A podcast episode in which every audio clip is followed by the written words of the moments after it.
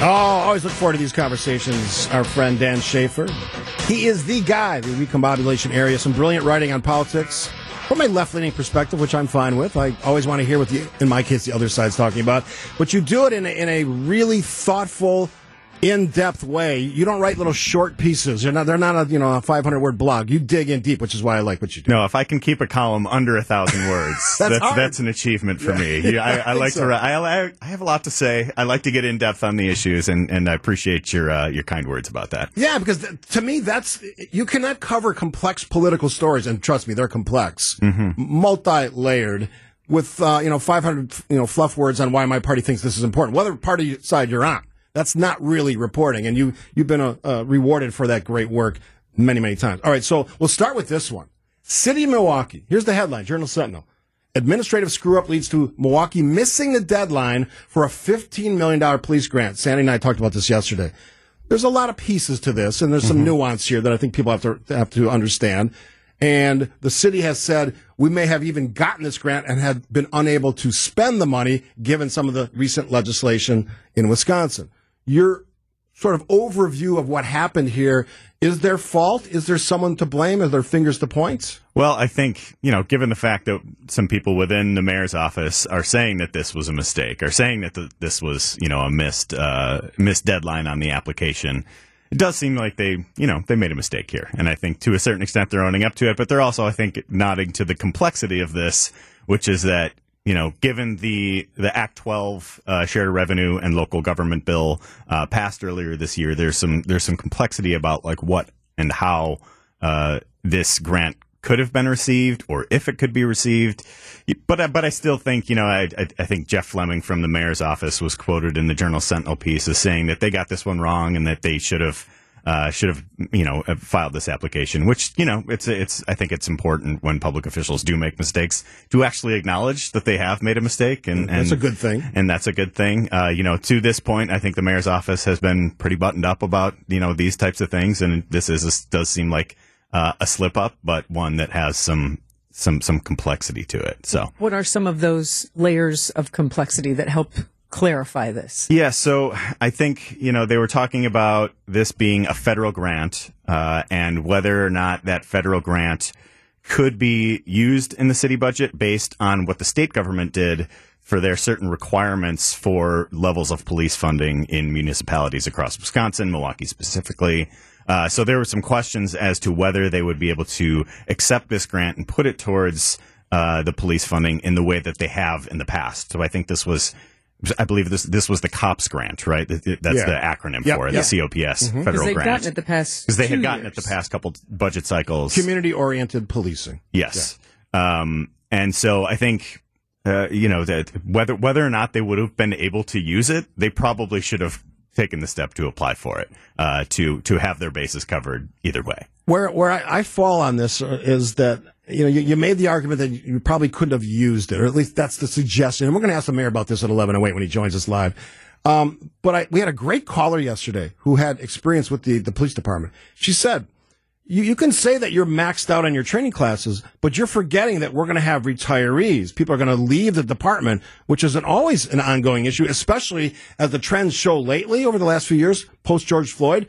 More and more folks leaving public service leaving law enforcement. So I don't necessarily buy that excuse if that's the one they're going to use or hang their hat on that we couldn't have utilized these monies.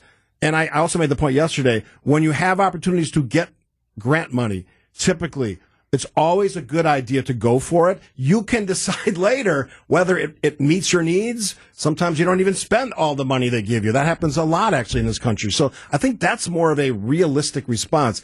But bottom line, I think what, what taxpayers or residents are telling me, and I've gotten emails on this, who made the mistake?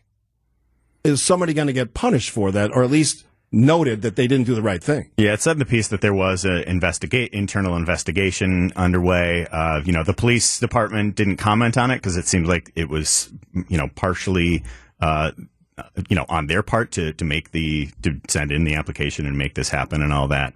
Um, but yeah, you would like to see some accountability here. Fifteen million dollars for for police is, in a city as cash strapped as Milwaukee is is an, you know something that our our leaders should be seeking for this. And I will um, give the mayor credit. He, yeah. he has been on our show many times, my show previously, and he is willing to talk almost on any issue other than the ones he can't talk about for a lot of different reasons.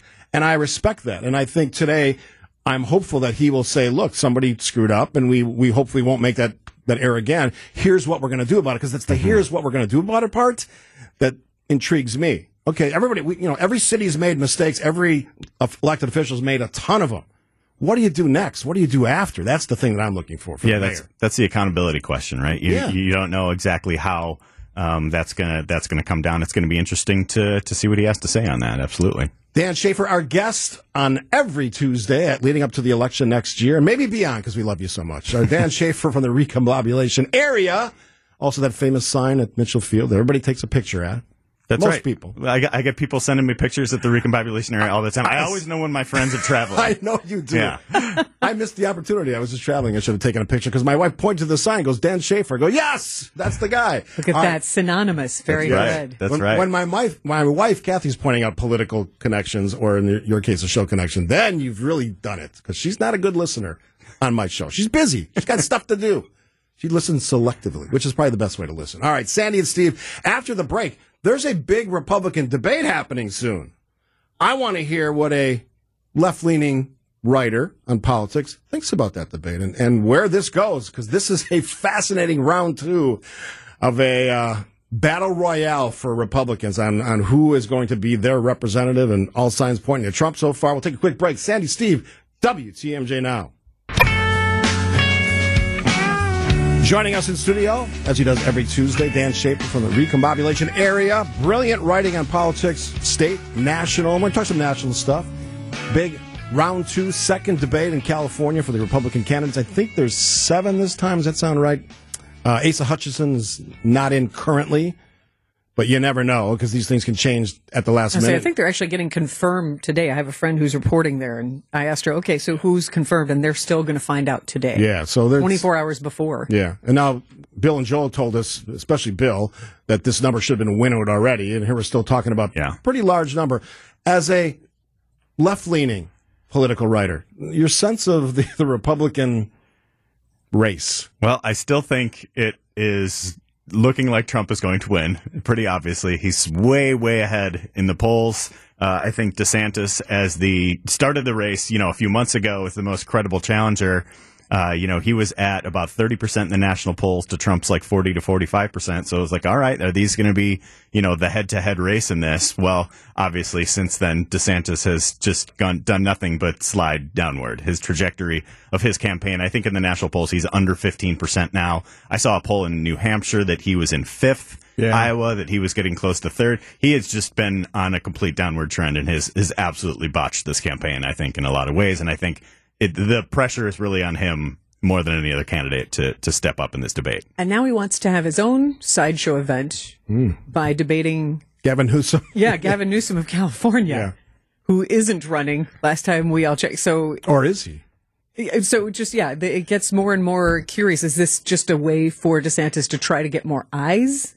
Yeah, I saw that was announced yesterday that it was going to happen on November 30th. Is is the DeSantis campaign going to last until November It's a 30th? great Are they going to be man. around? Are they just going to have you know just this back and forth debate between two people who are not running for anything it's- between Newsom and DeSantis? I don't know. It's almost like these two are, are thinking we'll be the fallback candidates. Like if something happens to Trump, something happens to Biden, then everyone's going to go, oh, DeSantis, Newsom. We've already had a debate. They're the natural choice.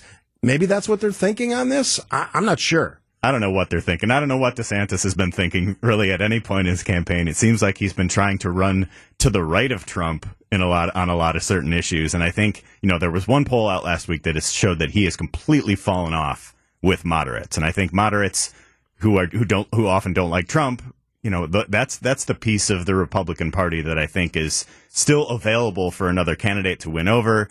You know, I think Nikki Haley's had a little bit of momentum since the Milwaukee debate. I thought she was probably the best candidate on stage uh, at that debate. But is there still an appetite in the Republican Party for any candidate who is not Trump? You know, that that's what really remains to be seen. I mean, the big question that, you know, Bill McCoshen and I and Sandy and Joe have been talking about for weeks is, is what could knock Trump down or knock him out? And, and barring a conviction, perhaps, but I'm not even confident that would do it in one of these, you know, indict, multiple indictments across multiple jurisdictions. But I, what I'm intrigued by, and I don't know if I asked you this question or not, I might have asked Bill or Joe this question. The Nikki Haley factor, I've heard from a, a ton of Democratic, Democratic leaning women voters who are intrigued by Nikki Haley. They may not be a fan of, per se, of Joe Biden, and they see perhaps uh, when when she made that that speech, not speech, that comment on abortion during the first debate, that that opened some eyes from some I don't want to say it this way, but I'm going to conservative leaning Democratic voters. That make sense? Mm-hmm. Yeah, I think it, it showed. Uh, I, I, thought those comments were interesting too. I noted that in my in my write up about the debate at the recombobulation area. I thought it, you know, unlike a lot of the other candidates, it offered some complexity to a very complex issue. And I think it was, you know, she she was upfront about where she stands on this, but she was also a realist. And I like to think of myself as a political realist too, where it's just that Republicans are getting are losing on this issue and she's trying to figure out a reasonable path forward on it in a, in a way that a lot of the other candidates haven't. Yeah, light bulb went off in a lot yeah. of pe- a lot of Republican voters' minds, saying, "Okay, she's acknowledging something that a lot of Republicans, elected or otherwise, weren't acknowledging," and she said it out loud in a the biggest forum available at that night at the first debate here in Milwaukee. Uh, go ahead. Sam. Well, I would say we will see Nikki Haley tomorrow. It is official. The seven candidates who are in: Ron DeSantis, Tim Scott, Nikki Haley, Vivek Ramaswamy, Chris Christie, Doug Burgum, Mike Pence, who not be there. Trump obviously not participating, and it's Asa Hutchinson who made it last time, but not this time. So seven, seven people number, yeah. So just one candidate voted off the island for this right. one. And, and, I agree with Bill McCoshen. It's got to be three next time. Otherwise, what are we doing here? Yeah, um, they got to real the quick threshold. before the break, and I want you to hang around uh, for the next segment. Um, Joe Biden. Still, his numbers aren't good. Sandy and I are going to be talking about this in the 10 o'clock hour. His numbers in a lot of different areas, economy, international, Ukraine, international questions, Ukraine specifically, not great as a left leaning writer about politics. I mean, any concerns age, any of those issues that gets in the way of his run for reelection? I mean, of course there are concerns. Of course there are going to be, but I think I think the the criticism that we've been seeing directed towards Biden, and we've seen it in some of these poll numbers, is the fact that there's nothing to write about in the Republican primary. Because so they're starting to to ask questions elsewhere to start looking at the general you know, if this was a competitive primary, if Trump wasn't at like 60% in a lot of these states and a lot of the national polling, we'd have stories about what Ron DeSantis said or what Nikki Haley said or what the back and forth between these candidates would be. You think back to, um, you know, the the Democratic primary a few years ago when it was when we had Bernie Sanders and and and Pete Buttigieg, and mm-hmm. there were all these different stories about that. It was less of a focus on Trump. Now that there is just one candidate lapping the field, I think that has drawn the media's attention to to kind of poke holes in the Biden candidacy, and and because there is really not a competition to write about in the Republican Party right now. In your head, any any chance Biden's not the not the candidate? I, I think he's going to be the candidate. I absolutely think he's going to be the candidate. Is Dan Shafer. Last segment coming up with the uh, political writer extraordinaire after this on WTMJ Now. Couple minutes left with our friend and frequent contributor on the program, Dan Shafer. Recombobulation area. People want to find that. How can they find it? Ah, you can find me at recom- the recombobulation area dot news, recombobulation area dot substack, and you can also find me on Twitter, where I occasionally tweet about things other than the Milwaukee Bucks. you do love the Bucks. I, I, can, I, can, attest to that. And by at the Dan way, R. Shafer. regardless of your politics, it's brilliant uh, reporting on politics. So to your credit, you deserve a, to get those those views. Very it, nice of you to say, Steve. It, well, I, I, don't say it lightly. It's good stuff. All right, real quickly, Senator Menendez is in trouble legally. He's now claiming that apparently he keeps half a million dollars in cash because of his background. I don't buy any of that stuff. He's got serious charges looming against him. Now five, including our junior senator, that's the breaking news piece, has now said he should resign. What do you think? Yeah, I think it's the right move. I think uh, I think Tammy Baldwin this morning became the fourth senator to fourth Democratic senator to say that Menendez should resign. Uh, I think there have been three since we've been three more since we've been talking on the program yeah. here. Uh, now Elizabeth Warren, Jon Tester, a couple other names uh, saying that they are encouraging Menendez to resign. I think the dam is breaking here. I think Democrat Democrats need to stand for the rule of law in this moment and and, and recognize that um, you know backing somebody who has these very serious charges against them uh, are is is a real problem. There's a there's a political yeah. point too here to, yeah. to, to point to. He's in legal trouble. He resigns. What do you do about Donald Trump if you're a Republican? He's in legal trouble. He's not backing away. So that's a clear difference between the two parties that I'm not a Democrat, but I would exploit that difference because if he does resign, that is a clear point of demarcation between the parties. Yeah, I saw it was. I thought it was interesting that some of the first few senators to you know say something were senators that are going to be up for reelection Right. in swing Right. states. Yeah, so I yeah. think uh, Senator Brown from Ohio, Tester in Montana, Baldwin in Wisconsin. Some of these races that a lot of people have circled for uh, what are going to be the most competitive races uh, on the 2024 map. Those are the among the first senators to say something. I don't think that's a coincidence. I don't think so either. At some point, we're going to talk about that Senate race and once we have candidates that are other than Tammy Baldwin to talk about. Dan Shafer. I guess so. Dan Shafer, always a pleasure to talk to you. Recombobulation area is his work. Is that a weekly, weekly or biweekly? weekly, but I think nowadays it's a little bit more frequent That's than what I weekly. thought, yeah. We're, we're getting we're getting a little bit more regular content into your inbox. So if you're a busy, subscriber, busy. you can become a free subscriber, and then we'll we'll have some sales coming up. So you'll you know get the free subscription, Holiday see how you like it, Love it. see what you think for the for the sales.